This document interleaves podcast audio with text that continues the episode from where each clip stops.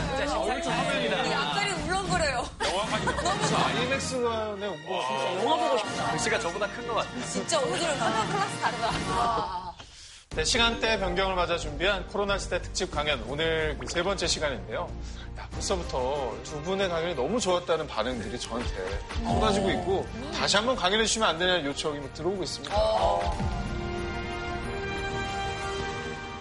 그리고 오늘도요, 지난 두 번의 강연과 마찬가지로 그동안 저희 차클에서 큰 사랑을 받으셨던 강연자를 또 모십니다. 정말 어떤 분이 나오실지 많이 기대가 되네요. 오늘 주제랑 관련된 퀴즈가 있다고 합니다. 퀴즈 퀴즈. 큰 화면으로 풀게 됩니다. 자, 퀴즈 주세요. 없이 나오는.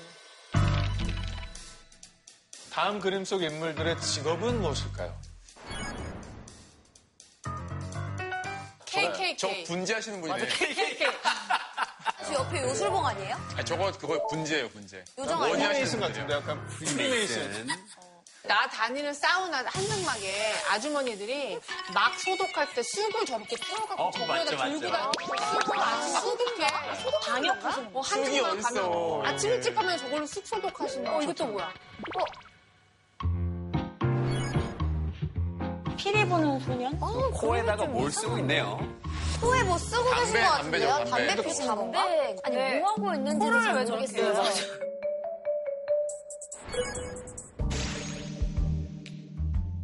뭐 길쭉한 걸 들고 있어. 어, 아니, 저거 알죠. 저거 써있다. 이건 새다, 새. 닥터라고 써 있어요, 위에. 새잖아. 거긴 진짜 딱 닥터로 쌓여있으니까. 이거 약간 주술사 느낌이야, 이게. 그래, 나도 주술사 어, 그러니까 생각했어. 의사 같이 약간 치료를 하긴 했지만 이게 정식 의사가 아니야, 내가 봤을 때. 자, 뭐 여러 가지 이야기가 나왔는데 과연 이 중에 정말 정답이 있을지 선생님이 공개해 주신다고 합니다. 선생님 다 같이 불러볼까요? 네. 선생님,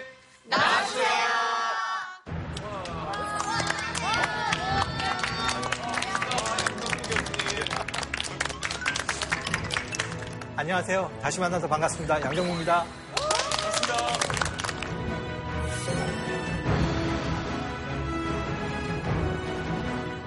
그거를 할 줄 알아야 우리가 아방가르드라고. 아니, 진짜 뵙고 싶었어요. 요즘에 TV 엄청 많이 나오시던데. 어떻게 되셨어요? 타 방송국에 저희 덕분에 진출하셨던데요. 아이고. 맞습니다. 예. 선생님이 아는 사람 나와가지고 엄청 신기했잖아요. 요즘에 온라인 수업 중이세요, 선생님도? 아, 제가 있는 학교가 그 실기와 현장이 중심이 되는 학교이다 보니까 예, 대면 수업을 조심스럽게 시작했는데요. 상황에 따라서 또 온라인 비대면 수업도 하고 있는 그런 상황입니다. 이게 거리두기가 계속되면서 학생들이나 예, 선생님들이 약간씩 좀 지쳐가고 있는데요.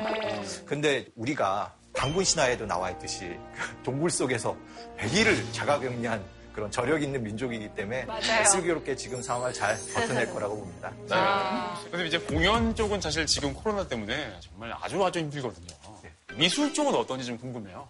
아, 미술계도 타격이 엄청납니다. 그러다 보니까 또 미술계가 새로운 시도를 하고 있습니다. VR 기술을 이용해서 미술관 투어를 한다든지.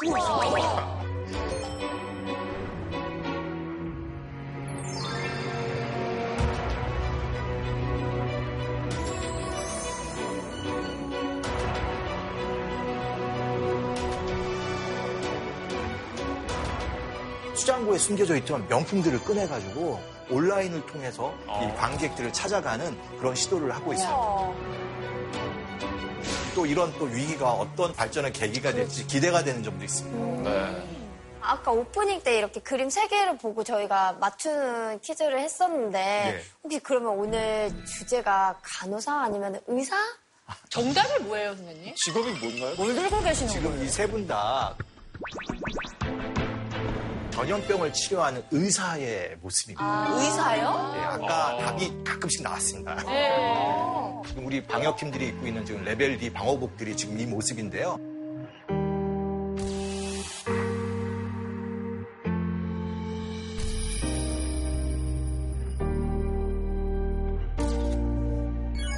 (16 세기에는) 지금 보시던 그런 복장으로 의사들이 전염병 환자들을 치료했습니다. 지금 조금 아까 뭐 KKK가 아닌가 이런 얘기도 하셨는데 머리에서 발끝까지 옷을 가운으로 뒤덮고 있는데요. 이 천은. 기름으로 코팅이 되어 있어서 침이나 액체가 튀지 않게 의사를 보호하고 있는 거고요. 지금. 코앞에 있는 부리 같은 거 있잖아요. 네. 일종의 그 당시에 있었던 그 마스크입니다. 그런데 이 끝에는 약초 같은 게 들어있어서 방독면 역할까지도 했던 아, 살균 일종의- 역할을 해주는 예, 아, 그런 필터였나 보다. 그렇죠. 또 손에는 이게 지팡이가 바로 뭐냐면 네. 이렇게 멀리서 진료하는 그런 진료용 지팡이였습니다. 거리두기를. 그렇게 했던 거고. 아.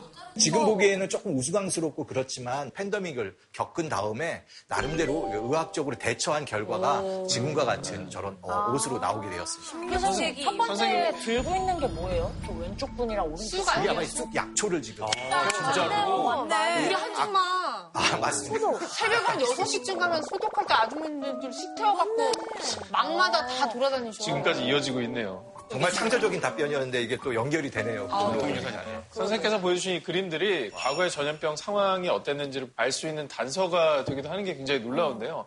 그렇다면 오늘 강연 주제가 이 그림들과 관련이 있는 겁니까? 예, 지난 차클 수업을 통해 갖고 전염병의 이 대위기 속에서도 인류가 발전의 계기를 만든 걸 보셨을 겁니다.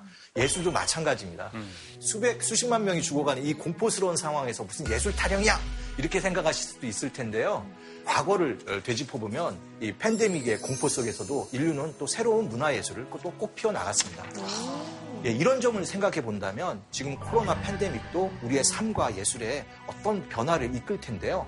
어, 이런 것들을 오늘 얘기하려고 제가 한번 주제를 준비해 와봤습니다. 아, 재밌겠다. 주제가 뭘까? 미술 팬데믹 시대를 위로하다. 위로하다. 필요한 말인 것 같아요. 위로하다. 자, 오늘 아주 흥미로운 강연이 될 것 같은데요. 그러면 이제 본격적인 강연을 부탁드리겠습니다.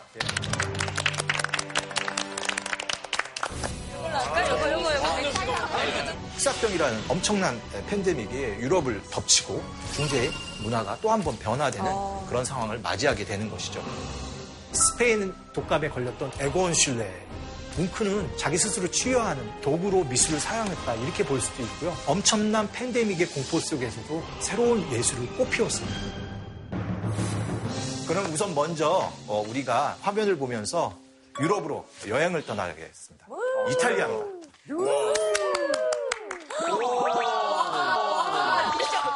와, 진짜 여기 와 있는 것 같다, 근데 진짜로. 진짜 크다. 피렌체. 대박. 와, 너무 좋아. 트레비분스, 트레비분스. 와. 오, 지 선생님 진짜 여행 가는 것 같아요. 우와.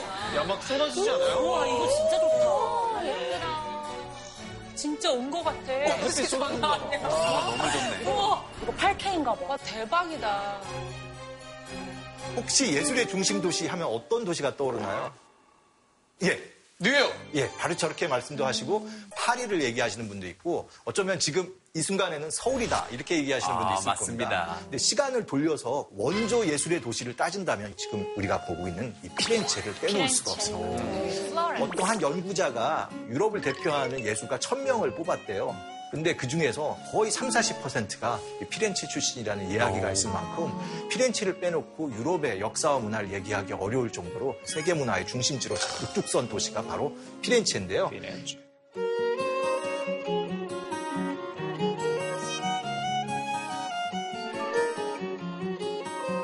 피렌체가 왜 이렇게 엄청난 문화를 만들 수 있었냐면은 여기가 그 당시 은행의 중심지였습니다. 돈이 많아. 금융의 중심. 예, 금융의 중심지였습니다. 그러니까 돈을 빌리려면 피렌체에 갔어야 하고요.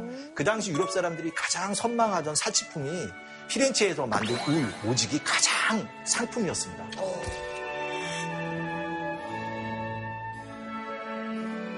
그러니까 서비스업도 발달을 하고 있었고요. 공업도 갖추고 있었던 어떻게 보면 중세 경제의 가장 호황기에 부를 누린 도시가 피렌체라고 할 수가 있습니다.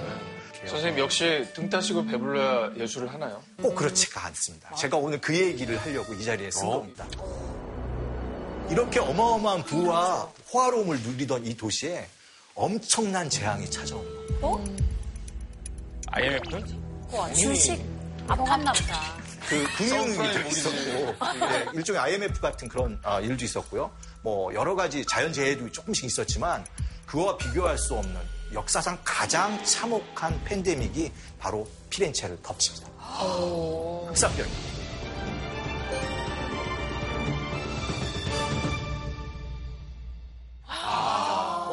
말도 무시무시하죠. 사람이 죽으면 검게 타들어가는 그 무시무시한 이 전염병이 유럽에 상륙을 했고요. 시작은 아마도 어, 중국에서 또 시작을 했고요. 이거 진짜요? 중국에서요? 예. 흑사병. 이게 이것도 일종의 globalization의 저주입니다. 징기스칸이 만든 대제국의 몽고 제국의 길을 따라서 네.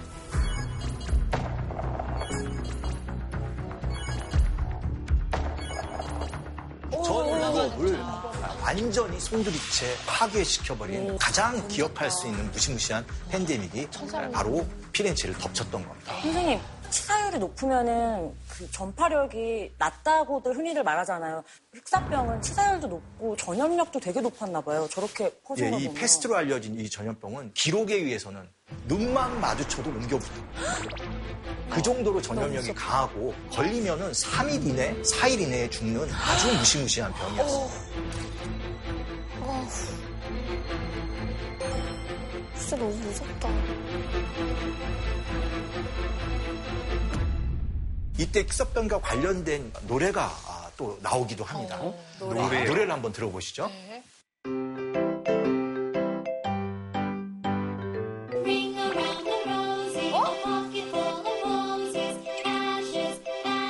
All fall. 노래는 많이 들어봤는데? 예, 맨 마지막에 아- 노래를 부르다가 다 이렇게 눕- 눕는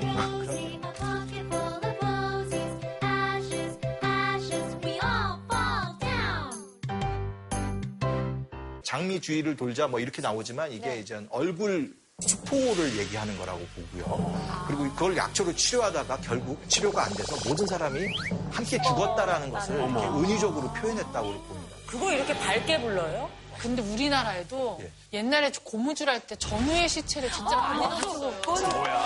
시체를 넣고 이거 이거 이렇게 심지어 되게 시체를 아무 생각 없이 만들면서 놀았잖아요. 맞아. 이런 노래 부르는 한 집안 식구가 죽으면 그걸 갖다가 관 하나에 다 묻었다고 하고요. 특히 관도 없을 경우에 구덩이를 파서 사람들을 그냥 그냥 집어넣을 수밖에 없고 이렇게 이 당시에 사파로 그려져 있는데요.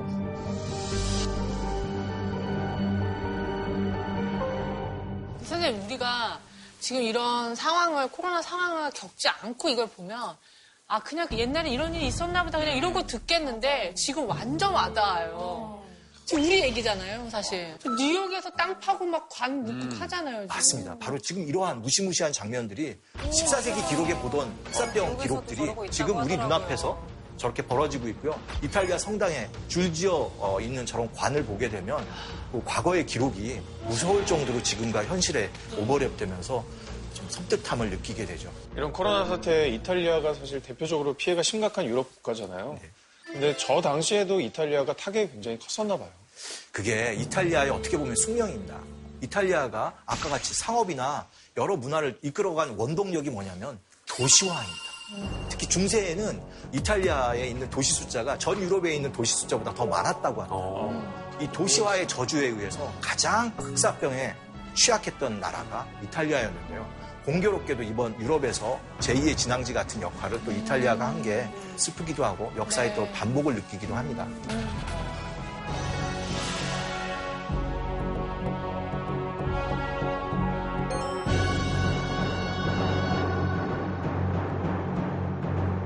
12만에서 3만으로 급감했다. 그 당시 이 보카치오의 기록에 의하면 도시 자체가 거대한 무덤이었다 이런 말이 있습니다. 이게 어느 정도냐면 상상이 잘 안 되실 텐데요. 이 흑사병이 강하게 피렌체를 때렸던 1348년에 여름을 지나고 나서 인구가 절반으로 팍 줍니다. 예를 들면 방학 끝나고 나서 여기 있는 8명 학생 중에 4명이 학교에 못 오는 그런 상황이 벌어지는 거죠. 이 잃었던 인구로 다시 회복하는데 200년, 300년이 걸리거든요. 그러니까 엄청난 대재앙이었고요. 너무 무서웠을 것 같은데 그 시대에 사는 사람들은 그럼 그때도 거리두기를 하면서 살아갔던 건가요? 지금 이 보카치오가 나와서 이 말씀을 다시 드릴 수밖에 없는데요. 중세 이탈리아 문학을 얘기할 때 두 개의 거대한 산맥이 있습니다. 하나가 단테의 신곡, 신곡. 다른 하나가 보카치오의 인곡이라고 부르는 데카메론입니다.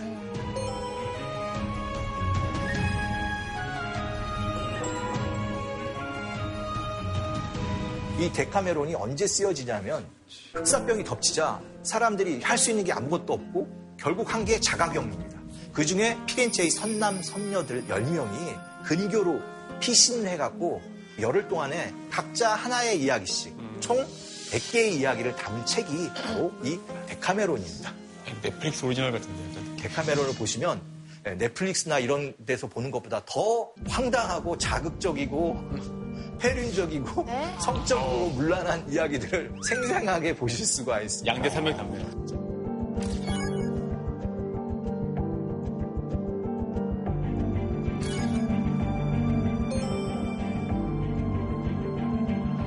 식물을 좋아하는 게? 물란인가요? 저기 해골 모양이 뭐지? 화분 안에 무엇이 들어가 있을까요? 시체. 아, 왜 그래? 정확하게 말씀드리면 사사? 저 여인 이사벨라가 좋아했던 남자친구의 해골이 들어가 있는 거예요. 아. 저도 이게 해골이. 데카메론의 네 번째 날 다섯 번째 이야기입니다.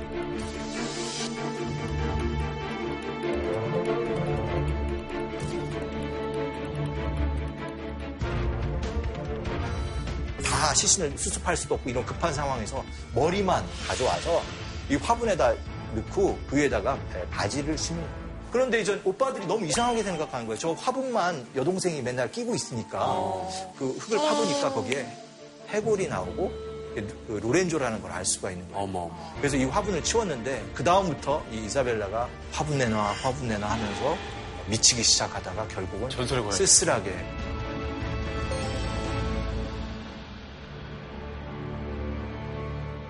바로 이런 이야기가 데카메론에 100개가 있습니다. 와, 이, 재밌겠네요. 자극적인 내용이 100개나 100개가 있다고요? 있습니다. 기묘한 이야기네요. 또 피렌체 사람들은 이러한 거대한 죽음을 목도하면서 어, 떤 생각을 하냐면 신이 내린 엄청난 재앙이다. 우리가 지금 과학과 의료로 설명을 합니다만 중세 사람들이었기 때문에 신의 우리 인간에게 내린 징벌이라고 생각을 하고 좀 더 종교에 매달리는 중세의 문화가 또 한 번 변화되는 그런 상황을 맞이하게 되는 것이죠.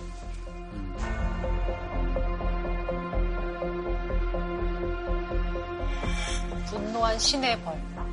어, 이 당시를 대별하는 그림이 하나 있는데요. 이 그림은 무엇을 그린 그림일까요?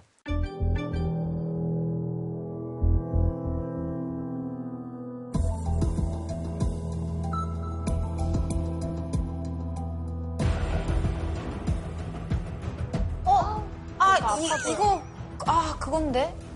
이거 성인, 아, 아니, 뭐지? 그, 아우, 야, 이거. 말하세요. 이거, 아, 쉽게 생각하세요. 뭐 하는 장면이에요? 이거 뭐 하는 아홉발 화살 쏜 거 그건가? 그거 뭐 아닌가? 딸보단 좀더 많을 것 같습니다. 예, 뭔가 약간 순교자 느낌. 그래, 그래. 아, 그래요? 아니, 재물 아니에요? 신한테 재물 하나 바쳐서 우리를 용서해달라. 심지어 근데 되게 젊고 멋진 남 미소년? 신이 내린 이 징벌에서 우리를 구원해 줄 수 있는 성인이 있다고 믿기 시작했습니다.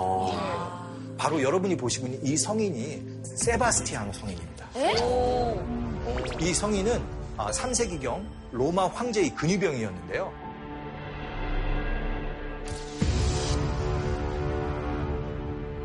이렇게 화살령을 취하게 됩니다. 모든 부대에 있는 화살을 다 들고 나와서 다 쏴서 그를 죽이라고 명령을 내렸습니다. 저렇게 가까이서 예. 그 많은 그럼- 화살을 쐈는데 그런데 놀라운 거는 이 화살을 않았네. 맞고 이 세바스티아노 성인이 다시 살아납니다. 어떡해요. 그러니까 이게 기적이고 성인이 되신 건데요. 중세인들은 이 흑사병이 화살처럼 하늘에서 인간의 몸에 내려온다고 생각을 했기 때문에요. 화살령에서 다시 살아나신 어, 세바스티아노 세바스티안. 성인은 우리를 구원해 줄 거야. 흑사병원에서 우리를 보호해 주고 우리를 치유해 줄 거라고 믿는 어, 기적의 성인으로 어, 생각하게 됐습니다. 하긴 근데 비말도 이렇게 하늘에서 날라오는 그런 거니까 유럽에 미술관을 가셨을 때그 화살을 몸에 꽂고 있는 성인을 만나셨을 때 세바스티아노 성인이 맞고요. 이 성인이 그려진 그 시대는 분명히 흑사병이 다시 돌아왔을 때입니다.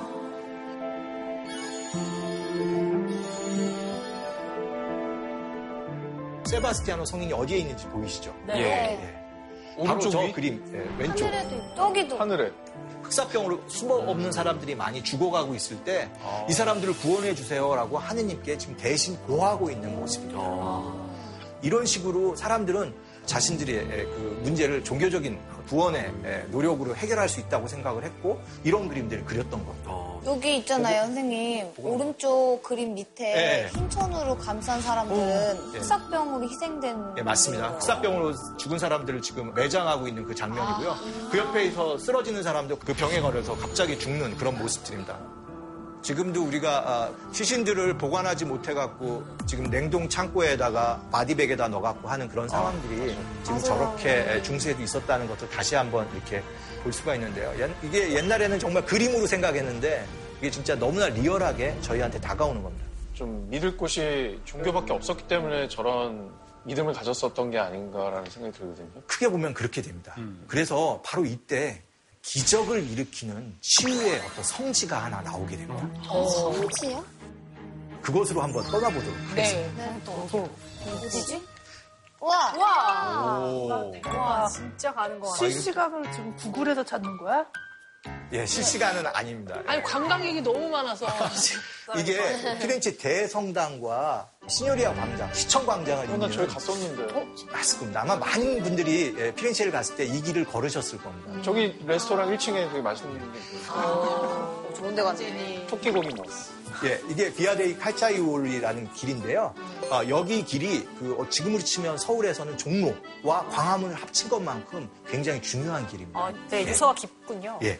이 길이 가장 이렇게 중요하게 된 이유는 여기에 바로 흑사병과 관련된 기적을 일으키는 성당이 있었기 때문입니다.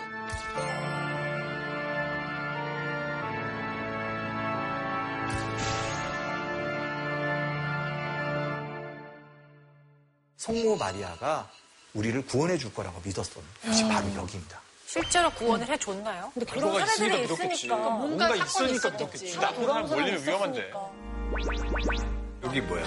어, 성당 안에 들어왔네요. 어, 내부로 들어서 갈 저희가? 이 방금 길을 안쪽으로 살짝 들어가서 꺾으면 예, 이 성당을 들어가는 문이 있습니다. 그래서 우리가 일로 들어와 갖고요. 여기를 들어와서 이렇게 쭉 보시면 아니, 집에서 여행 가고 싶을 때 나폴리 피자 하나 시켜놓고 어? 나폴리 들어가서 이렇게 하고 바로? 그럼 좋겠다. 맞아요. 선생 님, 근데 생각보다 막 크지는 않아요, 사실. 그렇죠. 네. 별로 크지 않죠. 네. 제가 질문을 한 더 던져볼게요. 여기가 뭐 하던 공간이었을까요? 원래는 성당은 아니었습니다. 어, 성당이 아 니에요? 예, 예. 원래는 병원. 병원, 네.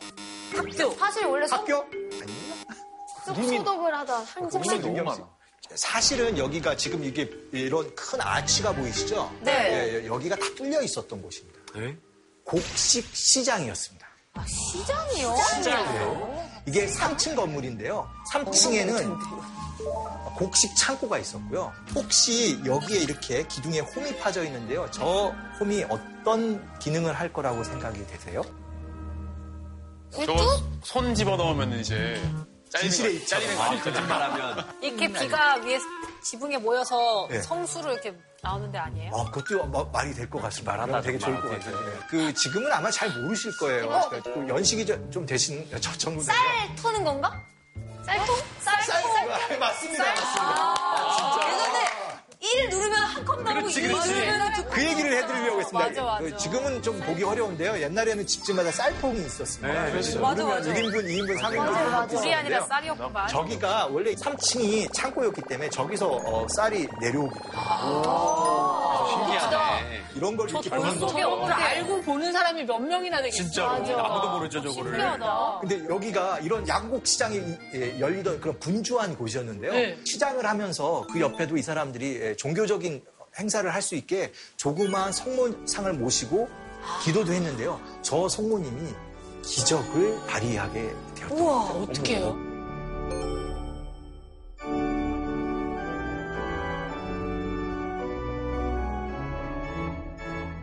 기적을 보면 안진뱅이가 항상 이렇게 일어나더라고요. 어, 이렇게 어, 성스러운 곳을 우리가 시장으로 네. 쓸 수는 없다. 그래서 모든 벽을 막고 네. 여기는 성당으로 개조가 되게 됩니다. 예. 저 모습을 보니까 정말 지푸라기라고도 잡고 싶었던 당시 사람들의 마음이 좀 이해는 될 것 같아요. 곡식 시장이 있는 가만히가 있어요. 막. 예, 그 열심히 상을 팔고 있고요. 있어요. 저 구석에 우리가 봤던 기적의 성모상이 보이죠? 네. 그리고 그 앞에 있는 사람은 여기서 양초를 파는 사람입니다. 네. 그리고 헌금도 받고요. 아. 시사병 이전에도 여기에 많은 그 기부금들이 몰렸는데요. 흑사병 이후에는 거의 30배 이상으로.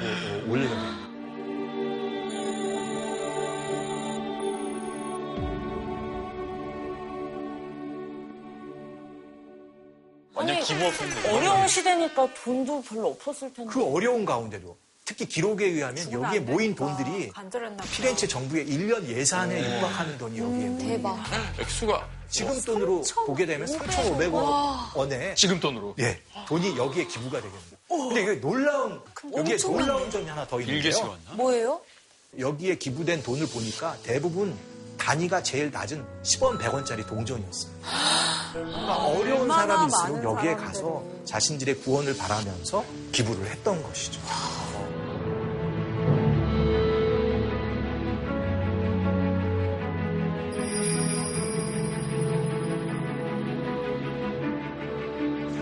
그러면 우리가 또 앉아서 여행을 한번 떠나보도록 하겠습니다. 여기서 멀지 않은 산타 마리아 노벨라 성당으로 가는 것입니다. 어, 예쁘다. 성당 투어네. 어, 우와.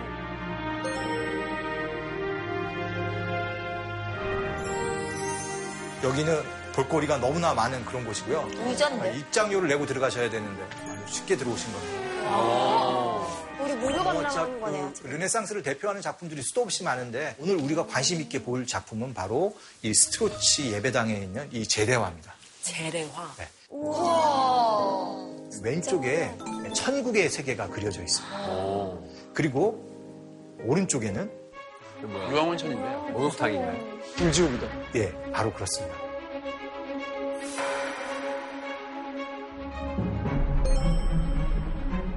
단테가 그린 지옥의 모습이 아주 리얼하게 그려져 있습니다.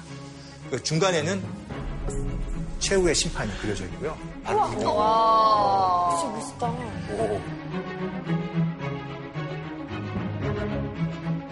선생님 죄송한데 제대화 저게 무슨 말인지 좀 군인들이 되게 좋아할 것 같아요. 이게 에, 흑사병 돼? 직후라고 볼 수 있는 1354년에 그려진 이 스트로치 제대화는 재단화라고도 좀 부르게 되는데요. 제대 위에 올려진 그림이고요. 미사 의식이나 카톨릭 교리 같은 것들을 아주 잘 보여주는 그런 그림이라고 할 수 있고요.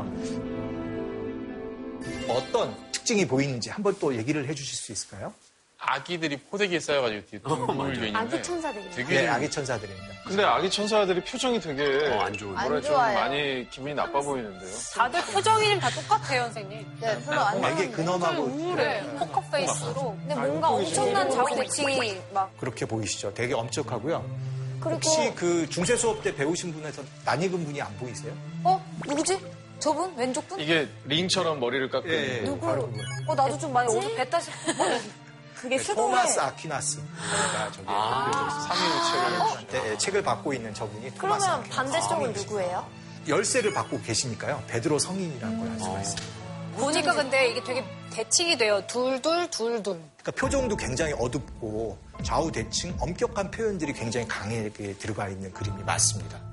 요 직전에 그려진 그림하고 비교해 보면은 한 50년 전에 그려졌다고 생각하는 그림인데요. 차이들이 좀 보여요. 네, 가운데 사람이 너무 커요. 어떠세요? 입체감이 좀 보이지 않으세요? 예. 어, 네. 성모가 아이를 안고 있는 그 느낌도 분명하고요. 그러네. 사람들이 주변에 있는 것들도 시각적으로 잘 순서가 이렇게 배열되어 있어서 자연스러운 부분들이 있습니다. 아니, 근데 옛날에 그려진 그림인데 훨씬 입체감이 있고 너무 평면적이에요.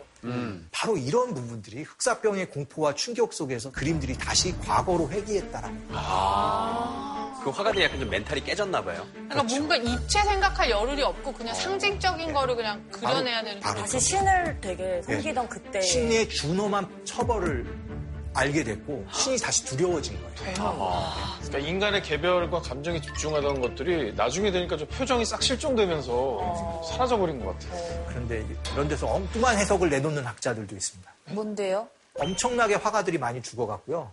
아 그 주문은 몰려오고 빨리 그려서 그렇다라는 해석도 있기 때문에 이게 한 가지 해석만 일리가 있어요. 거예요. 아, 일리가 있어. 공장처럼 진짜 불러야 있어, 진짜. 그런 하루에 막 열 장 그려야 되는데 표정 언제 다 그러지? 입체 언제 만들어? 네, 더 재밌는 그려야지. 지금 예수 그리스도 중앙에 있는 디자인하고 그 옆에 세례자 요한과의 디자인이 같습니다. 얼굴이 똑같습니다. 얼굴 예, 똑같아요. 어디요? 똑같은 복부. 어, 그렇네. 거의 뭐 복붙을 한 겁니다. 복붙. 아, 격투 게임의 1P랑 2P 같은 느낌. 네, 완전히 막 그러니까 tracing이에요, tracing.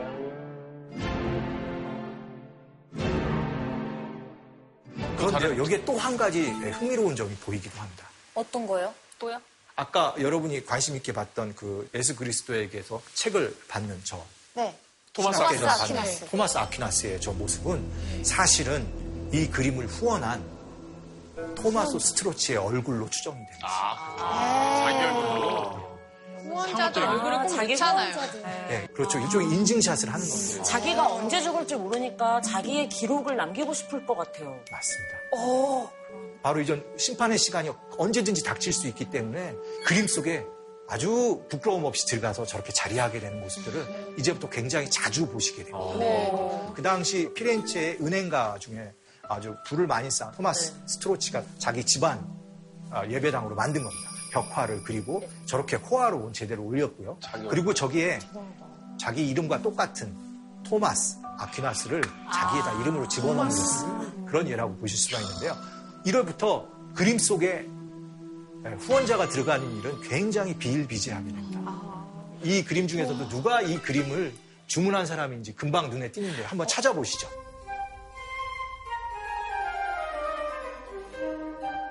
저기요. 저 딱 정면을 응시하는 맨 앞에 있는 여자. 맨 앞에 가운데서 손 모으고 있는 여자. 아닙니다. 천사입니다. 저기 서 있는 분. 남자예요, 파란색 여자예요? 옷 입으신 분. 남자입니까, 여자입니까? 남자입니다. 오렌지색 망토. 저기 제일 왼쪽 분? 어, 맞아. 진짜. 센터. 아, 센터가 아니라 지금 저 천사가 바라보고 있는 저 천사가 뭐라고 말씀을 하고 있냐면 말풍선이 실제로 있는데요. 저기 네, 글. 아, 흰 여기? 띠로 있는 그 말이 바로 이분이 이 작품을 완성하셨습니다. 만들어서. 너무 아첨하는 거 요즘 말로 아니에요? 치면 sponsored by네요. 그렇죠. 진짜. 말풍선을 저렇게 달아놨습니다. 이거 성모의 대관식이라는 그림인데요. 아, 프라 필리포 리피의 작품이고 마린기라는 저 수도 원장님께서 주문한 그림인데 이 성직자분들도 나를 조금 기억해 달라는 이 표현을 천사까지 동원하고 말풍선까지 달아서. 노골적으로 이렇게 에, 그리게 되는데요. 근데 사실은 이게 굉장히 계산을 잘 하신 분입니다. 아, 그래요?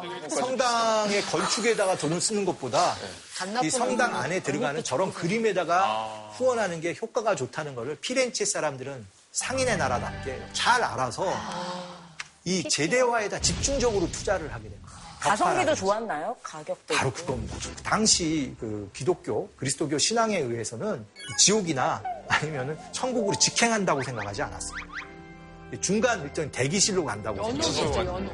맞습니다. 연옥을 간다고 생각을 했고요. 빨리 죄의 사함을 받고 천국으로 가는 게 이 사람들이 대부분 꿈꿨던 어떻게 보면 사후의 준비였습니다.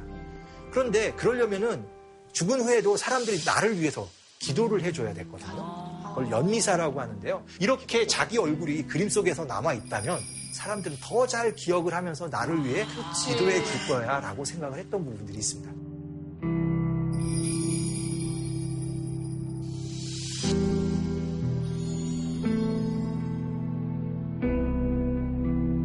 흑사병이 이 정말 엄청난 공포잖아요. 그러니까 이 공포 때문에 사람들도 이제는 뭔가 막 절박하게 뭔가 해야 되겠다 이런 생각이 들어서 저런 건가요? 이렇게 역병이 펴지면서 사람들을 공포의 시간이 계속되고 있는데요. 이때 구원의 바람이 높아지면서 급증했던 이 시기에 문서가 있습니다. 문서요? 정답 네. 유서. 너무나 쉽게 맞히셨지만 정답입니다. 네. 왜 갑자기 유서를 써요? 일단 그러겠지. 언제 내가 죽을지 일단. 재산 관계를 명확히 해놔야 되는 아. 수요가 많아졌을 것 같아요. 유언을 이게, 이게 죽음이. 너무 언제 닥칠지 모르고 이게 준비할 수 있는 시간도 없는 거예요. 그러다 보니까 사람들이 네, 네, 유서를 쓰기 시작했어요. 네, 공증 다 받아놔야 다 되죠. 받아놔야 되기 때문에요. 아, 그 14세기 흑사병 시기 이전 이후로 나눠서 유서만 공부하는 학자가 있었습니다. 사무엘 콘 주니어라는 사람인데요. 수천 장의 유서만 분석을 한 겁니다. 흑사병 이전에는 823장이었던 것이 흑사병 이후에는 두 배로 늘어났죠. 사람들이 유서를 더 적극적으로 쓰고 있고 그걸 기록으로 남긴 건데요. 더 중요한 것은 내용도 바뀌게 됩니다. 어, 어떻게 바뀌어요? 처음에는 소액 다권으로 자기의 그 재산을 나눠주다가 그다음부터는 다액 소권으로 확실한 곳에다가 기부를 하고 죽는 그러니까 예전에는 여기도 기부하고 저기도 기부하다가 좋게 한 겁니다. 이제는 자기 이름 조금 남겨야 되니까 그냥 크게 뭉덩이로 그렇게 하는 식으로 그래야 자기의 사후 세계가 좀 더 보장을 받는다고 아마 생각을 한 것 같고요. 이것뿐만 아니라 여러 가지 변화가 이 데이터를 통해서 찾을 수가 있습니다.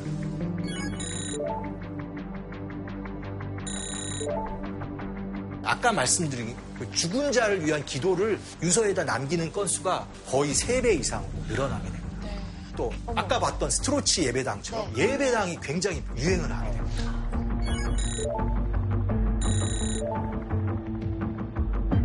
예배당은 조그만한 작은 교회라고 보실 수가 있는데요. 좀 이렇게 말씀드리면 뭐 어떨지 모르겠는데 분양을 받으셔야 됩니다. 예? 교회 안에 예, 아, 부동산이네. 예, 제일 좋은 곳은 중앙제대. 성당 안에 딱 들어가서서 중앙 제대 옆에 있는 조그마한 예배당 그 당시에 가장 부유했던 사람들이 자리를 주고 사게 됩니다.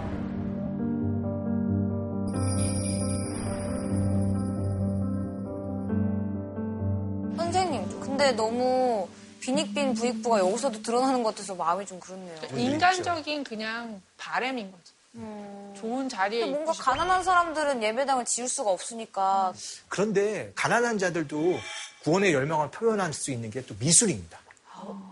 예, 그림값들이 굉장히 요동치게 되는데요. 이러한 데이터도 그 유서에 남겨져 있습니다.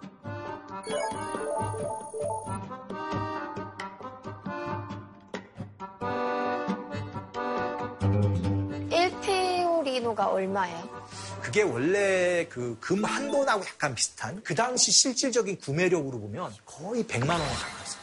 그림 하나에 5천만 원 했다는 거네요. 뭐그 정도. 와, 너무 5천만 원, 비싸다, 1억. 정말로. 3천만 예, 원. 지금도 그림들이 예, 좋은 그림들은 그 정도. 그런데 그림이 절반 가격으로 떨어진 거는 화가가 다시 많아진 것도 있겠지만 부유한 상인뿐만 아니라 노동자, 농부, 가난한 가부들도 작고 소박한 그림을 통해서 자기를 기록하려고 하는 모습들이 보이기 시작합니다. 미술이 굉장히 대중화되면서 붕업된 거예요. 와 근데 진짜 의외인 것 같아요. 사실 먹고 살기 힘들면 예술부터 먼저 놓게 되잖아요. 이해가 되는 게 아까 수포가 나고 사흘 앓고 나흘 째 죽는다 그랬잖아요. 몸에 일단 수포 나잖아? 일단 유서부터 쓸 것 같아요. 맞아. 그리고 뭐라도 어떻게든 뭐, 뭐 내 얼굴이라도 하나 빨리 지금 집어넣고 뭐 해야 될 거야. 시간이 나흘밖에 없으니까. 어, 사망 선고를 받은 거니까. 활동을 알차게 써야겠다. 되게 다급했을 것 같아요, 마음이. 우리가 잊어서는 안 될 게 흑사병의 공포가 너무나 컸습니다. 흑사병이 계속됩니다. 거의 10년, 5년 주기로 거의 유럽의 18세기까지 계속. 죽음이 주변에 만연한 사회가 되었어요. 그래서 이때 나오는 그림들도 죽음과 관련된 그림들입니다. 네, 데- 네, 댄스 마카브레라고 해갖고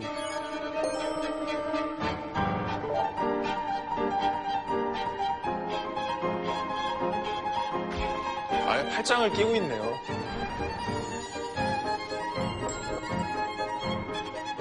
해골과 사람들이 같이 어우러져서 죽음의 춤, 죽음의 무도는 올림픽 때 우리에게 큰 즐거움을 줬었는데. 사실 예, 우리 김연아 씨가 지금 생각나는 죽음의 무도라고 할 수 있어요.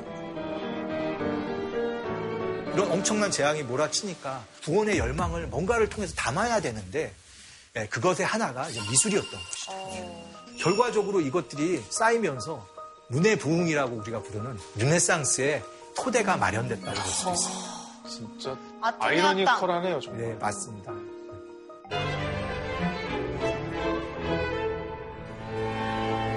아까 봤던 오르산 미켈레로 저희가 다시 돌아갈 텐데요. 사실 오르산 미켈레가 성당으로 개조되면서 중요한 결정을 내리게 됩니다. 성당 외관도 아름답게 꾸미자. 아, 근데 이렇게 해서 우와 보니까 우와 우와. 와 있는 것 같아. 가지네. 아, 좋아, 좋아. 그래서 더 아, 가보고 싶어. 멋있다. 진짜 멋있다. 이게 시장이었던데 이렇게 바꾼 곳이죠? 네. 아까 저기 열려 있었던 그 아치형 로지아가 다 벽으로 막혀지게 되었습니다. 아, 그리고 벽과 벽 사이에 14개의 제대가 야외 제대가 만들어졌는데요. 여기가 계속 비어 있었어요. 그런데 육사병에서도 조금 회복되고 사회적으로 안정되자 이제 피렌체 사람들이 이 오르산 미켈레에 감사를 드리면서 비어진 제대에다가 조각을 열심히 만들어서 채워나가기 시작합니다. 흑사병이 돌고 있는데도 저렇게 성당 꾸미는 거에 정부가 어쨌든 선도를 한 거예요? 그렇습니다. 일종의 그 당시의 공공 프로젝트인데요. 어떻게 보면 정말 이렇게 위기 속에서 여기다가 이렇게 어마어마한 재력을 넣어서 미술품들을 만들 필요가 있을까 이런 생각을 하실 수도 있는데요. 우리나라 역사를 뒤집어봐도 어, 몽고가 침입해 왔을 때 8만 대전경을 만든다든지 그 당시에 엄청난 출판 프로젝트를 하는 것도 이 국난을 극복하고 국민들이 하나의 마음으로 모으는 데 필요한 시도였기 때문에 그런 일을 했을 거라고 봅니다. 조금 더 한번 또 둘러보겠습니다. 네. 네, 어, 네. 가보고 싶다. 이왕이면 좀 쇼핑몰도 좀 들려주세요.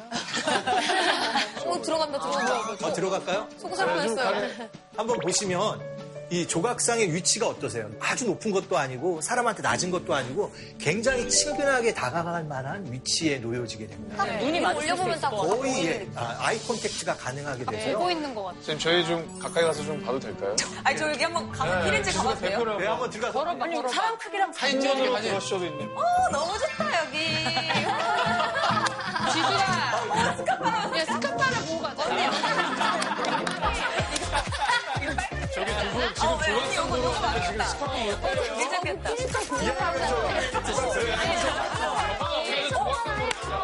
나 교수님 거 하나 사야겠다, 이거. 저희는 저희는 조각상을 좀 있어요. 아, 요걸로 할까? 요거, 요거, 요거. 서 있으면 약간 위화감 없지 않아? 않아? 여기 언니 가격 공정하고 있거든요. 위로 한번 보시겠습니다. 오, 흔들려, 흔들려. 오, 조각상 여기 있다. 여기 있다, 여기 있다, 여기 있다. 안쪽으로 더 다시 한번 보시죠. 여기 진짜 멋진 조각상이 저 안에 있습니다. 있는 것 같다. 자, 진짜 있는 것 같아. 예쁘다. 걸어서 세계 속으로야. 지금 이 조각상은 조지라고 부르죠. 게오르그입니다.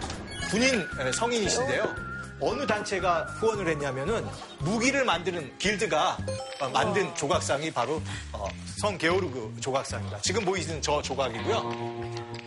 여기에 있는 이 14개의 조각상들은 피렌체를 대표하는 상공인 단체들이 하나씩 만들어서 기부하게 되어 있었습니다. 말하자면 그 당시 가장 힘이 셌던 의사라든지 변호사, 가장 돈을 잘 벌었던 의류업 상인들. 리넨 길드는 리넨, 섬유. 예, 알수 없습니다. 이런 어, 연이나 이런 유를 만드는 사람들은 모시던 성 마르코 성인들을 넣- 제작해서 올려놓게 됐고요.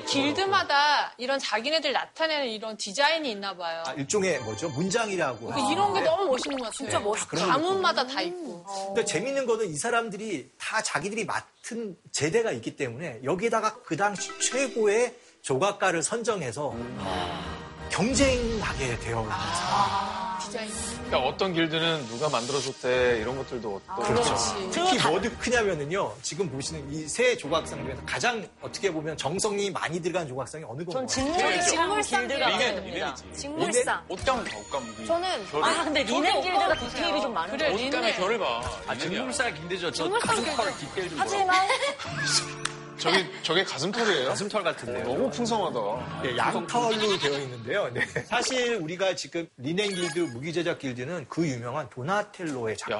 야, 진짜 짱이네. 눈은 높아서. 아, 그 닌자 거북이 어, 직물상은요, 선생님? 직물상 길드도 사실은 굉장히 유명한 조각가입니다. 기베리티라고 알려져 있는데요. 아, 기비리티. 그 당시에는 사실은 도나텔로보다 아니면 그 당시에 어떤 작가들보다도 이 기베리티가 가장 유명했습니다. 그러니까 세월이 지나다 보니까 평가가 조금 조금씩 바뀌어서 지금은 우리는 도나텔로가 좀 더 그 당시의 시대적 분위기를 잘 반영한 작가라고 인정을 하는데요. 저희는 닌자 거북이 때문에 알고 있겠죠. 맞습니다. 예, 그러면 제일 재료도- 비싼 건 직물상 길드겠네요. 사실 그렇습니다. 재료가 다 달라요. 예, 재료값이 사실은 원가가 제일 많이 들어갔습니다. 저 뭘로 만든 거예요? 브론즈. 공이에요? 예.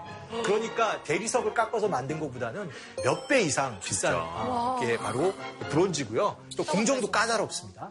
딱 보는 순간에는 사람들은 어디 쪽이 더 많이 부유한 길드인지를 아냐면은 바로 저렇게 직물상 길드가 훨씬 더 부자라는 걸 알 수가 있습니다. 피렌체가 지금도 패션인데 그때 당시에도 직물상이 어떻게 보면 제일 돈이 많았나. 사실 그렇습니다. 이게 에, 저희가 이제 동대문에 가서 그 천을 보게 되면 이렇게 천을 보여주시잖아요. 네. 세례자 요한인데 옷에 옷주름 잡힌 거 한번 보세요. 치렁치렁 내린 게 옷가람을 이렇게 보여주는 그런 느낌을 주게 됩니다. 예. 참고로 지금 성 마르코 성인의 모습은 밑에 받침대를 보시죠.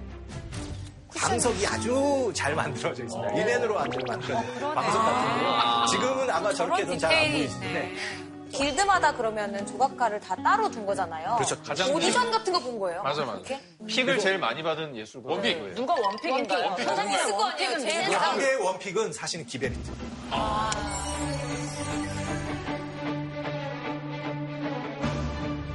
세계적으로 지붕 없는 야외 조각관 뭐 이런 얘기를 하는 데가 여러 군데가 있는데요. 여기야말로 또 그런 얘기를 하기에 최적화된 그런 곳입니다. 우와, 요거는- 저건 뭐예요? 두 명이다. 저, 거 비, 제, 저게 제일 비싼 거 아니에요? 두 명이나 있는데요? 그렇지. 예, 저희는 가장 양. 후대 조각이고요. 사실 저 조각가가 굉장히 유명한 조각가의 스승입니다. 한번 맞춰보시죠. 로댕. 다빈치의 스승? 아, 너무- 피렌체는 어마어마한 예술가들이 여- 출신이라고 제가 말씀을 드렸는데요. 여러 예술가들이 이 앞을 지나다니면서 예술적 영감을 얻게 됩니다. 그 중에서 좀 가장 빼놓을 수 없는 사람이 방금 얘기한 다빈치인데요. 다빈치 스승이 이걸 만들 때 그때 다빈치도 여기에 있었다라는 겁니다. 아, 그런데 다빈치가 있겠네요. 보시면 그분 이름은 뭐예요? 베로키오라는 베로키오. 난 다비치.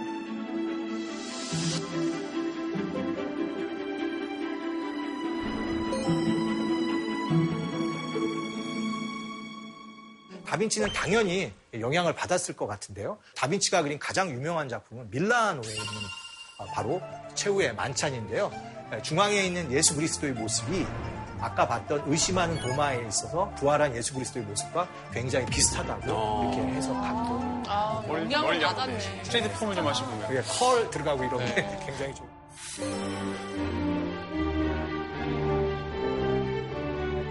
게오르그. 아까 뭐 정길 조금. 더 무기의 길드. 이 무기 길드인데요. 저 게오르구스의 얼굴을 한번 보시면 누구의 얼굴이 떠오르냐. 아까 제가 피렌체를 대표하는 예술가 한 명을 또 얘기하려고 했다가 말았는데요. 누구 없을까요? 다빈치 말고. 미켈란젤로. 미켈란젤로? 어. 미켈란젤로도 이 길을 수도 없이 걸어 다니면서 이 게오르구스 얼굴에 꽂혔는가 봐요.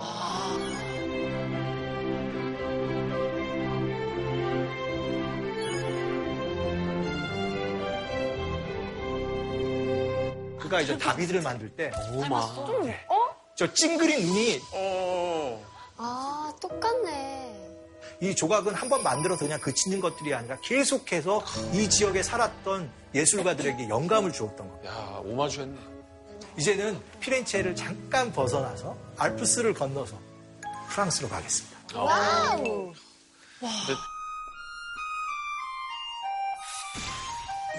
여기 프랑스예요? 프랑스입니다. 예. 우와, 예뻐.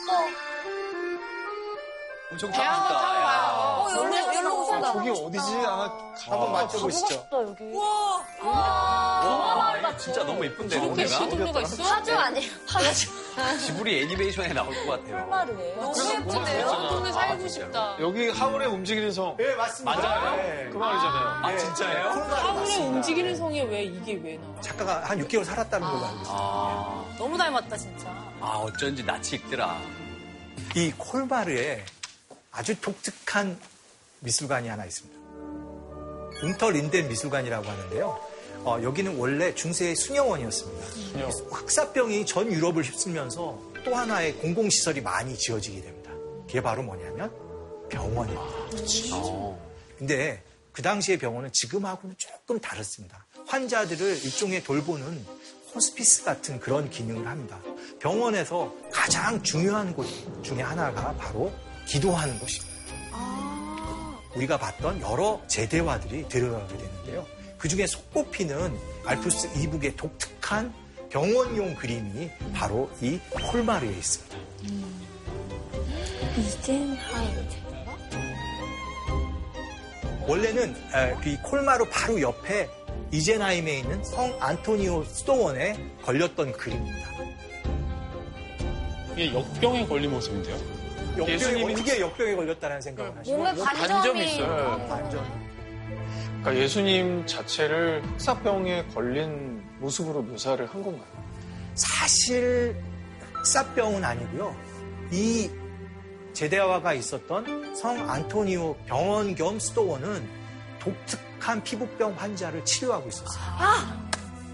그 병도 약간 좀 나병. 한센병. 나병. 나병 환자도 있었던 것 같아요. 하지만 더 주력했던 병은 이 맥각 중독증이라는 이 병인데요.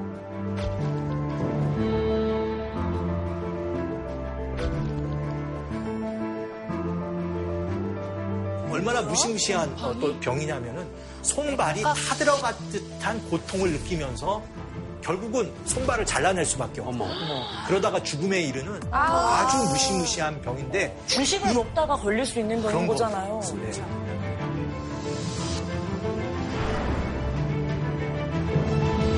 근데 흥미로운 거는 이 맥각 중독증을 치유하는 병원이 왜 성 안토니오 수도원에 있었냐면은 이 수도원이 호밀빵을 안 먹었대요. 이런 이유로 맥각 중독증에 걸린 사람들이 성 안토니오 어, 수도원에 가서 치료를 열망했던 것인데요. 그 환자들에게 이 그림을 보여주는 겁니다. 왜요? 저 피부를 한번 보시죠. 찢겨지고 문드러지고 가시에 의해서 어, 고통받는 저 신체, 저 예수 그리스도의 모습을 보시면 이 화가는 이 맥각 중독증 환자들을 정확하게 보고 훈련했던 것 같습니다. 예, 손발이 문드러지고 있다거나 손가락을 한번 보시겠습니다. 빛, 예, 울- 어떻게 보면 울부짖는 듯한 이런 표현 하나하나를 남김없이 이 그림에다 집어넣어놨습니다. 환자들은 이 그림을 보면서 어, 신이 받은 고통과 나의 고통을 동일시하면서 어떻게 심리적 안정감들을 찾았다라고 볼 수도 있을 것 같습니다. 일단 크기가 엄청난 어, 크기입니다. 거의 한 3m에 육박하는 크기고요. 맨 왼쪽 날개를 한번 보시면 어떤 성인이 화살을 맞고 있죠. 누구시겠어요? 네. 화살 아까 화살 형이 그분이에요? 흑사병을 구원하는 세바스티안 성인도 여기에 들어가 있습니다. 오른쪽 분은 누구세요, 아까? 어, 맨 오른쪽은 성 안토니오. 또한 가지는 이 이제나임 제대와는 변신과 탈바꿈도 하게 됩니다. 변신이요. 어떡해요? 변신을 하게 됩니다. 어떻게 바뀌어요? 잘 이해가 안 되실 것 같아서? 제가 CG를. 또 준비해 봤습니다. 뭐지?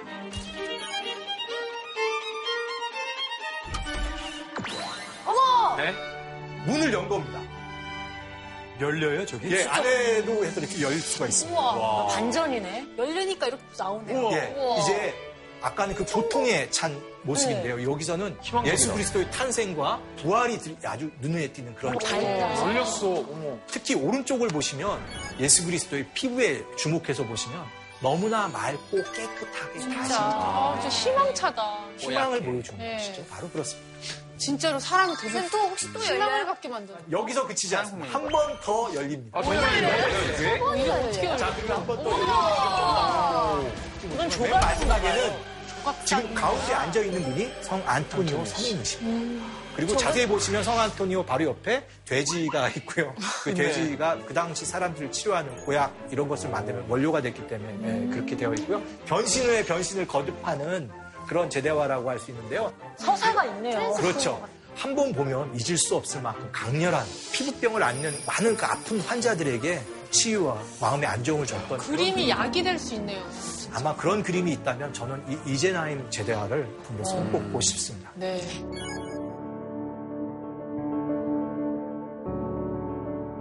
지금 보시는 작품들은 다 병원에 에, 놓였던 그 당시 제대화들인데요.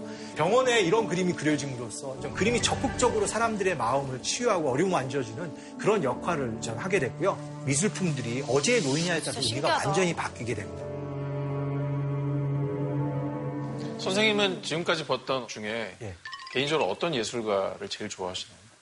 지금 나오는 두 조각을 오늘 강의에 이제나임을 넘어선 또 하나의 걸작으로 표현하겠습니다. 자, 이게 어떤 조각처럼 보이고 누구인지 한번 맞춰보시죠.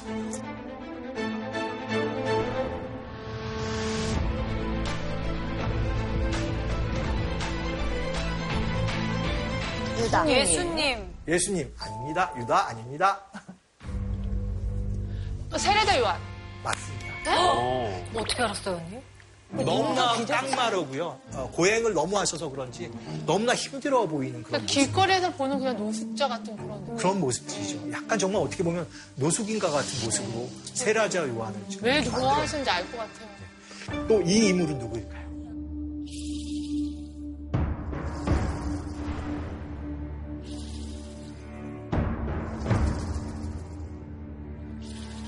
마리아. 마리아? 에이, 아니. 그게 깨달입니다. 그 발을 씻겨주던 그 여인. 막달라 마리아. 막달라 말이야. 근데 이분도 또 한 번 여기서 노숙자처럼 보여지는 그러니까 아니 왜 이랬을까요? 저희가 앞서서 봤던 굉장히 웅장한 느낌의 조각과는 너무 상반된 이미지거든요. 사실 당시 피레체뿐만 아니라 유럽에 있는 거의 모든 도시들은 대부분 사람들은 하층민이었습니다. 도시 빈민, 삶이 어려운 사람이었어요. 그런데 그런 사람들이 교회나 성당에 가서 딱 앉아 있을 때 너무나 화려하고 웅장하다면 거부감이 올 수가 있었던 것 같아요. 그런데 바로 이러한 철호한 저런 위대한 성인들의 모습들이 거기에 있다면 아까 우리 이재나인 제대와 속에서 환자들이 감정이입을 할 수 있었던 것처럼 그들의 마음을 어루만져 줄 수 있었던 거죠. 이런 굉장히 강렬한 조각을 도나텔로라는 조각으로 만들었습니다.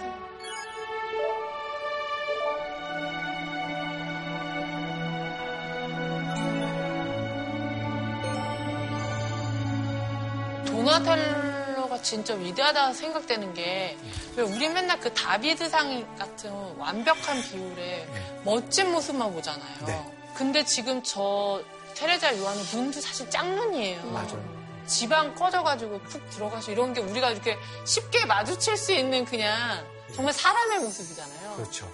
네, 그런 아마- 것들이 너무 진짜 뛰어났던 것 같아요. 위에 이상향 각성. 그린 위에 이상향만 그린 게 아니라 뭔가 좀 삶의 진실을 꺼내서 같이 하려고 했던 그런 노력들을 보여줬기 때문에 르네상스 미술이 지금도 사랑받는 이유가 그냥 화려하고 웅장하고 보기 좋아서가 아니라 저런 다양성을 가지고 있고 사회적 고민들하고 함께 어우러져서 움직였기 때문에 예, 미술이 그렇게 매력 있게 다가오는 것 같습니다. 역사상 우리가 팬데믹, 전 세계에 엄청난 영향을 끼쳤던 전염병으로 두 개를 듭니다. 하나는 바로 흑사병을 보셨고요. 나머지 하나를 또 보시도록 하겠습니다.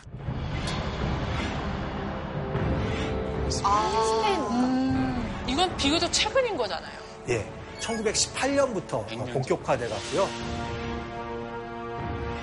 1차 세계대전에서 1,500만 명이라는 엄청난 젊은이가 목숨을 앓는데요. 이 스페인 독감에 의한 사망자는 5천만 명이 더 되는 것으로 되어 있습니다.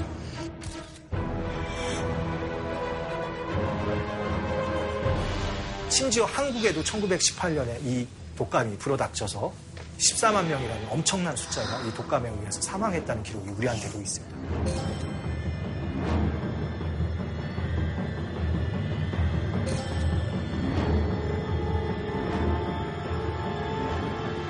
이 스페인 독감도 역시 예술에 엄청난 영향을 끼치게 되는데요. 안타깝게도 아주 촉망받는 예술가들이 목숨을 잃게 됩니다.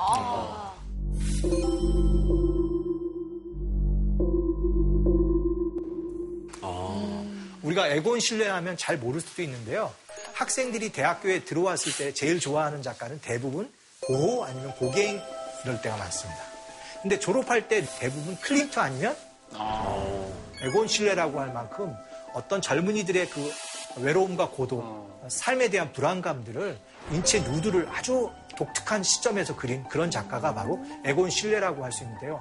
참고로 요즘 졸업하는 학생들한테 물어보면 에곤 실레보다는 데이비드 호크니를 또 많이 얘기를 하긴 합니다.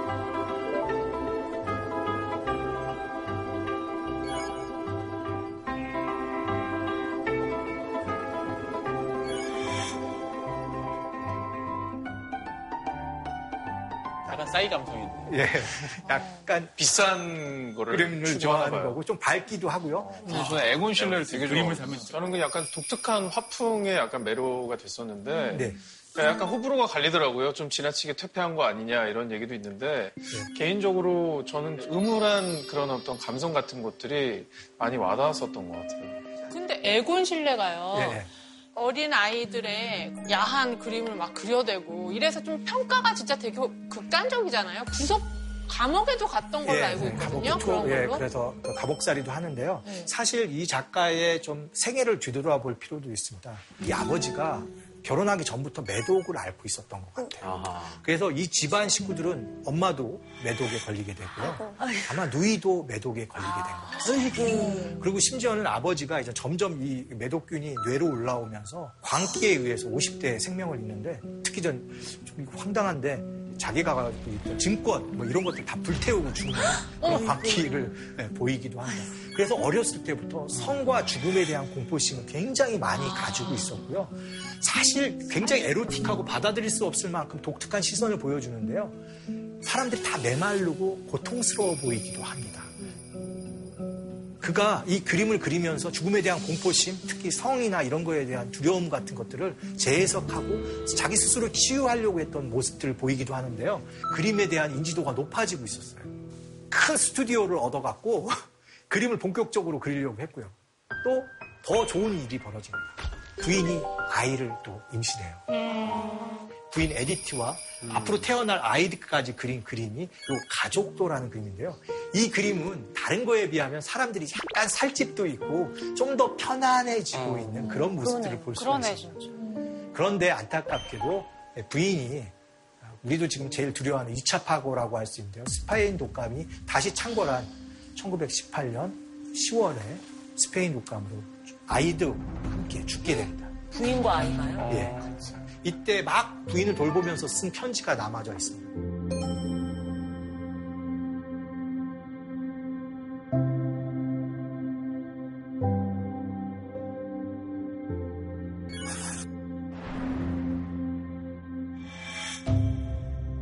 (1918년 10월 27일) 밤 10시라고 쓰였습니다. 이 그림을 그리고 그 다음날 부인은 절명하게 됩니다. 더 슬픈 거는 헌신적으로 부인을 돌보다가 결국 에곤 실레 그 자신도 3일 안에 또 죽게 돼서요. 제가 알기로는 30도 되기 전에 요절한 걸로. 맞습니다. 꿈을 28살 이 나이에 접게 되는 작가가 바로 에곤 수 있습니다.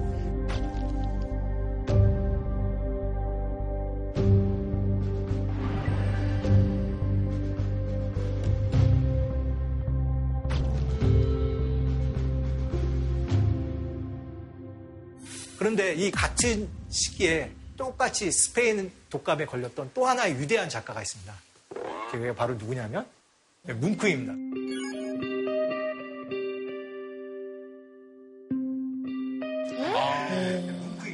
어, 뭉크도요? 절규라는 작품이 이 그림을 그린 뭉크도 이 스페인 독감에 좀 걸렸는데요. 아까 에곤 실레가 그 집안에 어떻게 보면 천형처럼 내렸던 병이 매독이라는 무시무시한 성병이었다면 이 집안에는 두 개의 병이 있었어요. 정신병. 정신병도 있었고요. 또 하나의 병이 19세기에는 대단한 병이 결핵이었어요. 결핵? 결핵.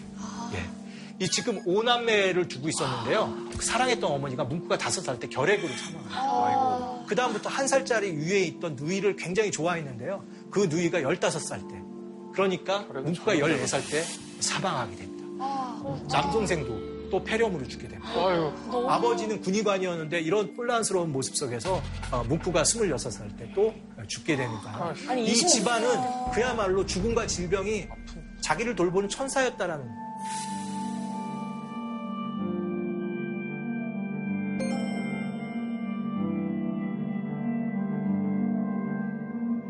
그가 그린 가장 중요한 작품 중에 하나가 바로 이 병든 아이 초기 작품 이 작품입니다. 여동생이 참 생각해 보세요. 20대의 꽃다운 나이에 이렇게 힘든 그림을 그리고 있습니다. 지금 보시면 베개를 세운 상태에서 엄마 쪽을 바라다 보고 있는데요. 표정이 조금 지쳐 있고 멍해한데 엄마는 그 아이의 손을 잡고 슬프게 울고 있는 모습입니다. 어떤 장면이냐면은 아마도 그가 죽은 누이를 생각하면서 그린 그림이라고 추정되고 있습니다. 이 그림을 보았을 때 그 당시 노르웨이 오슬로에 있었던 많은 평론가들은 아주 조롱을 했습니다. 왜요? 그림이 덕지덕지 물감 덩어리이고 특히 소녀의 손을 가지고 소스가 발라진 생선 찜이다 뭐 이런 식으로 폄하를 했는데 문프의 그 생애라든지 그렇게 이 고통을 표현할 수밖에 없었던 부분들을 아마 잘 이해하지 못했기 때문에 그런 평가를 했던 것 같습니다. 근데 선생님 이게 형태가 명확하진 않지만 그 자세히 표현되지 않은 그, 좀, 그 틈들을 슬픔 같은 것들이 채워지고 있는 느낌이 들어요. 배경에 붓터치가 막 세로로 내려가 있잖아요. 네. 그러니까 막 슬픔의 눈물을 막 흘리는 듯한 그런 그런 주룩주룩 내리는 느낌이 있는 것 같아요. 아마 그는 인상파 그림의 영향을 받았던 것 같습니다. 하지만 이런 것들을 좀 더 더 끌집어내서 표현주의적인 역할을 좀 해냈고요. 그 감정을 드러내는 데도 좀 더 적극적이었다는 부분을 방금 그런 붓터치를 통해서 읽어낼 수 있을 것 같습니다. 저 소녀의 얼굴을 보면 눈, 코, 입을 거의 그리지 않은 것처럼 보이는데 소녀의 표정이 보이는 것 같은 느낌이 좀 듭니다. 그래서 어머니가 옆에서 울고 계시는데 그거 괜찮다라고 약간 좀 소녀가 오히려 위로를 해주는 그런 체념 같은 네, 그런 느낌이 좀 마음을 흔드는 있는 것것 같네요. 근데 이게 실제 모델을 좀 보고 스케치가 된 건가요? 아니면 상상을 해서 그린 거예요? 뭉크는 보이는 것을 그리는 게 아니라 본 것을 그린다. 그러니까 과거의 기억을 생각해서 그리는 것이죠. 그 그림이 더 이상 눈앞에 있는 세계에 대한 기록이 아니라 자기의 느낌과 생각을 화폭에 담는 겁니다. 여러분 기억을 하게 되면 핵심만 남는 거 아시죠? 네. 그 주변은 다 사라져요. 그래서 이 뭉크의 그림을 보게 되면 중심은 있는데 주변이 좀 비어져 있어서 생략된 것이 있지만 뭉크는 이걸 뭐로 채우냐면 분위기. 그때 자기가 받았던 그 느낌. 그러니까 마음의 풍경인 거네요. 그렇죠. 그가 이 고통, 이 청년기의 방황과 이런 것들을 모아서 그린 그림이 바로 이 절규라는 그림일 수 있습니다.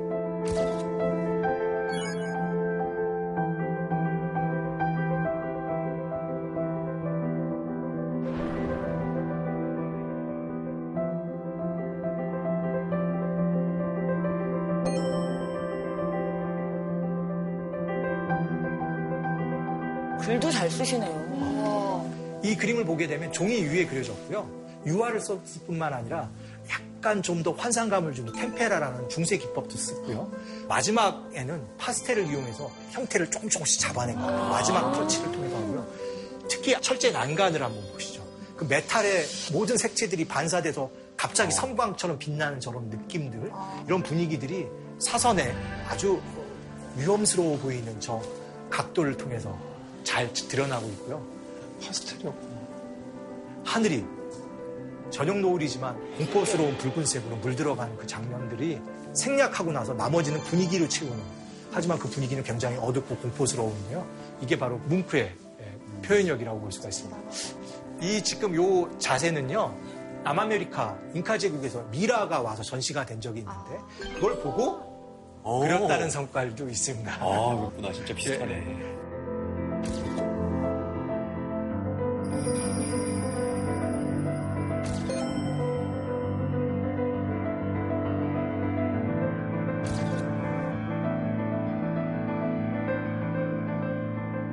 그런데 그 뭉크가 사실은 엄청나게 많은 병을 앓거든요. 결핵에 기관지염에 조울증에 알코올 중독에 류마티즘, 관절염, 신경쇠약 등 그야말로 움직이는 종합병원이라고 할 수 있습니다. 그리고 에곤 실내를 덮쳤던 스페인 독감에 걸리게 됩니다.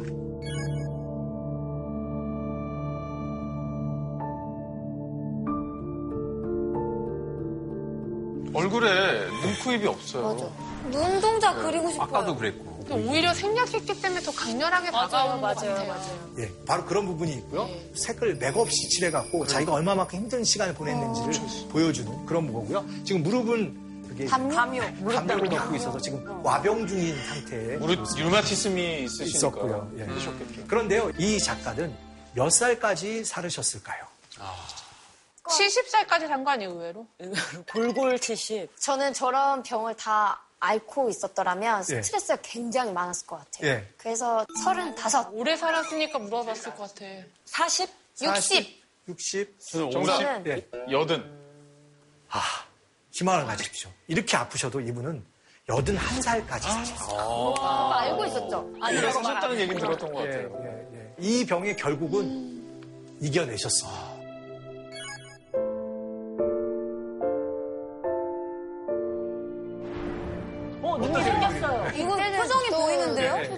완전히 병에서 일어난 것 같습니다. 표정이 다 부져요. 예. 얼굴에 일단 핏기가 엄청 도네요. 커튼도 열고 병석에서 일어난 자신 있게 자신을 드러낸 그런 모습이라고 하는데요. 붓터치랑 이런 게 굉장히 힘 있어 보이지 않아요? 예, 이제 해보겠다 이런 결의가 생의 불길 같은 게 얼굴에서 타오르고 있는 것 같아요.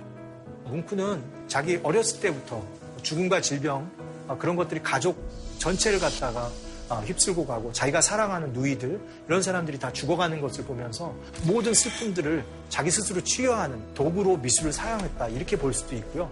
지금 보이는 이런 강렬한 어떤 도종 정신, 예술 혼 같은 것들이 그를 그 수많은 질병 속에서도 80대까지 유지시킬 수 있었던 동력이지 않을까 그런 생각도 해볼 수 있을 것 같습니다. 지금 우리가 살펴봤지만 인류는 엄청난 팬데믹의 공포 속에서도 새로운 예술을 꽃피웠습니다. 흑사병은 근대 문화의 대반전을 이끈 르네상스로 이어졌고요. 안타깝게도 스페인 독감은 이후에 더 파멸적인 전쟁을 낳게 됩니다.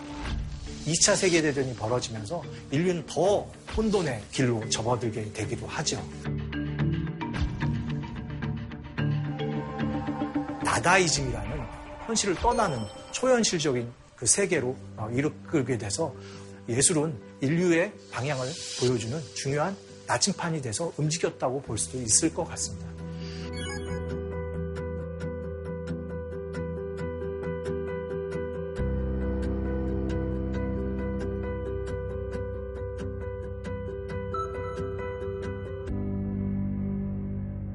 얼굴 없는 작가 뱅크시입니다.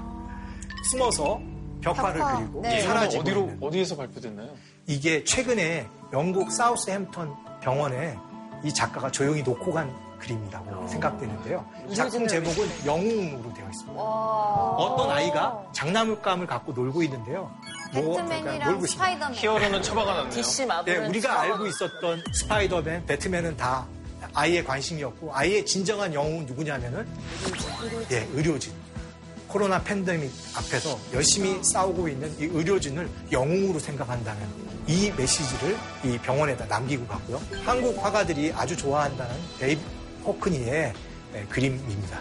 아이패드에다가 그린 그림입니다. 아, 척박한 환경 속에서 피어난 수선화다. 그리고 뭐라고 제목을 지었냐면은 기억하라, 봄은 꼭 온다라는 얘기 있습니다. 우리 사회의 봄은 다시 올 거라는 노 원로 화가의 메시지라고 생각이 됩니다. 어떻게 잘 들어주셨는지 모르겠는데요. 여기까지가 제가 오늘 준비한 강연입니다. 감사합니다.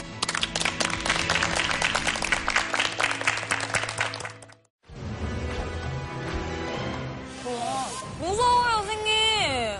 아름답지 않으세요? 주차장을 만들자. 그러다가 우연히 발견했거든요. 배수구를 파다가 또 우연히 우와.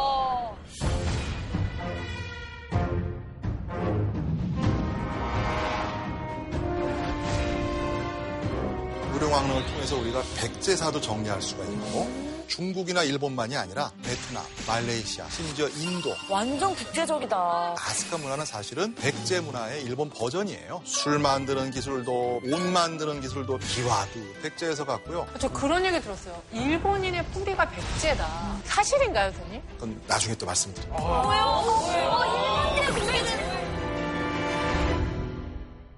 괜찮을까 그래도 싶어요. 오늘 또 제가 좋은 어, 선물을 준비했는데요. 너무 네, 바꾸, 바꾸 최서연 씨 드리도록 하겠습니다. 최서연 씨. 뭐예요? 어, 우리 오늘 첫 번째 퀴즈 생각나세요? 네. 그 의사 가면들. 아, 오늘 우리가 16세기 의사도 살펴봤고요. 가장 힘들어하시는 의료진들을 생각하면서 마포구 보건소에 최서윤 씨 이름으로 커피와 쿠키를 기증하도록 하겠습니다.